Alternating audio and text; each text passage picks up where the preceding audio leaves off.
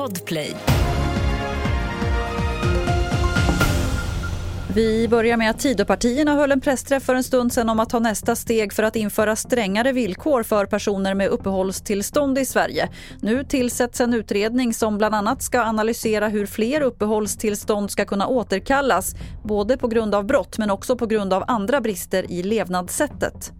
Svenskarnas stöd för att gå med i Nato har minskat de senaste månaderna. Det visar en opinionsmätning som TV4 Nyheterna låtit göra. Nu i november säger 57 procent att de är positiva. Det är en nedgång från i juli då 65 procent sa att de var det. Över 30 000 liter sojaolja har läckt ut i natt i en norsk älv ett par mil från gränsen till den svenska västkusten. Läckan kommer från en livsmedelsfabrik i Fredrikstad och oljan rinner nu mot ett fågelreservat i närheten. Jörn Krogfoss på räddningstjänsten i Fredrikstad berättar att de arbetat hela natten på platsen, lagt ut barriärer och pumpar upp oljan som runnit ut.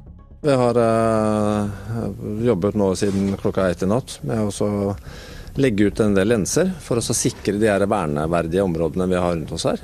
Eh, rundt de her lensene så har vi lagd barrierer. Som vi har da sugebiler som blir stående og suge opp den olja som kommer på overflaten.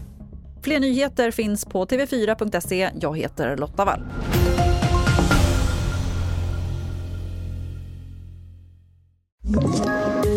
Poddtips från Podplay. I podden Något Kaiko garanterar östgötarna Brutti och jag, Davva, dig en stor dos skratt. Där följer jag pladask för köttätandet igen. Man är lite som en jävla vampyr. Man har fått lite blodsmak och då måste man ha mer.